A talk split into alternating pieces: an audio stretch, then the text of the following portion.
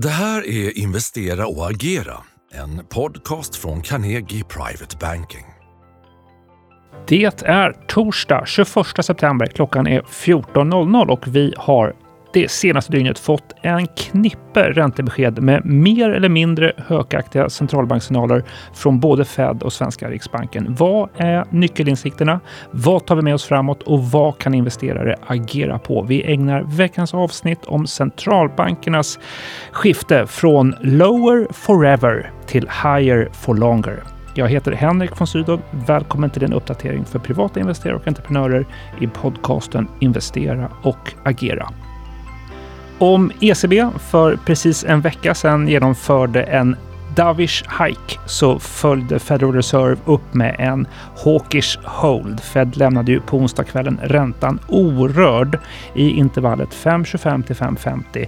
Samtidigt signalerade majoriteten i centralbankens direktion, det var 12 av 19 ledamöter, som är beredda att både höja räntan mer i år och också hålla räntan högre under en längre tid om inte inflationen kommer ner. Fed ser nu framför sig en styrränta ränta på över 5% under hela 2024, under hela nästa år.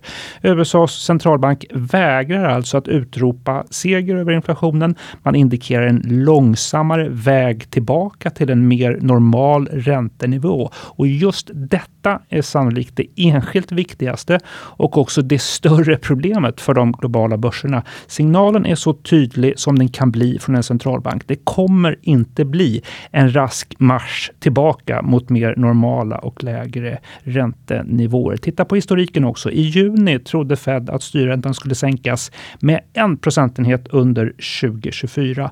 Den prognosen är nu halverad. Det som var fyra sänkningar av 50 punkter har nu reducerats till två sänkningar under nästa år.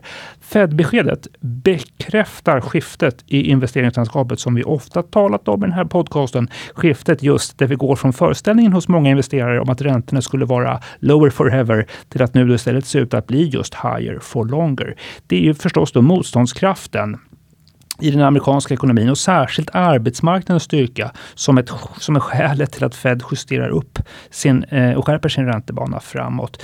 Det betyder eh, sannolikt att framåt så är fortsatta bra nyheter om den amerikanska ekonomins styrka faktiskt dåliga nyheter för marknaden som då fruktar en än mer utdragen period med höga räntor. Notera också hur processer sammanfaller. Den första planerade räntesänkningen från Federal Reserve bedöms nu av marknaden också komma någon gång andra halvan 2024 det sammanfaller i så fall med det amerikanska presidentvalåret där både republikaner och demokrater med stor sannolikhet kommer vara generösa med vallöften som ju fungerande stimulerande för den amerikanska ekonomin och amerikanska hushåll. Det påverkar förväntningar framåt med mera. Vilken faktor eh, finanspolitiken och vallöften blir för Fed återstår också att se och väga in.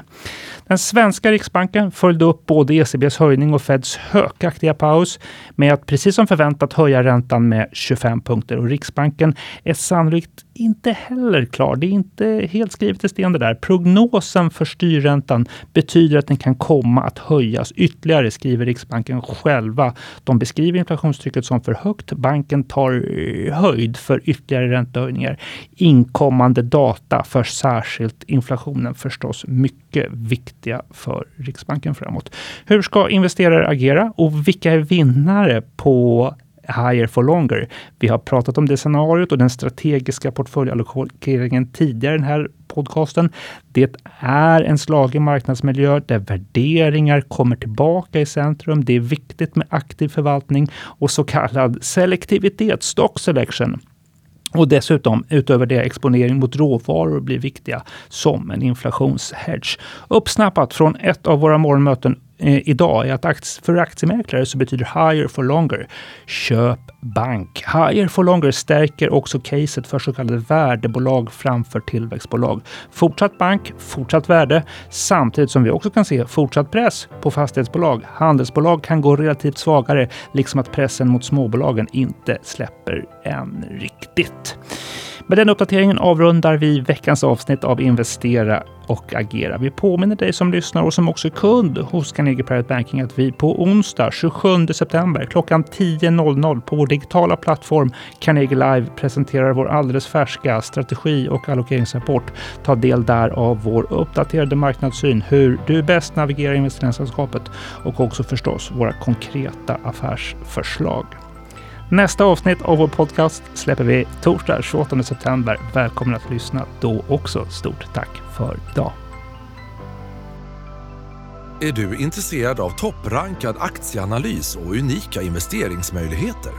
Gå då in på carnegie.se privatebanking och lär dig mer om vad du får som private banking-kund hos oss.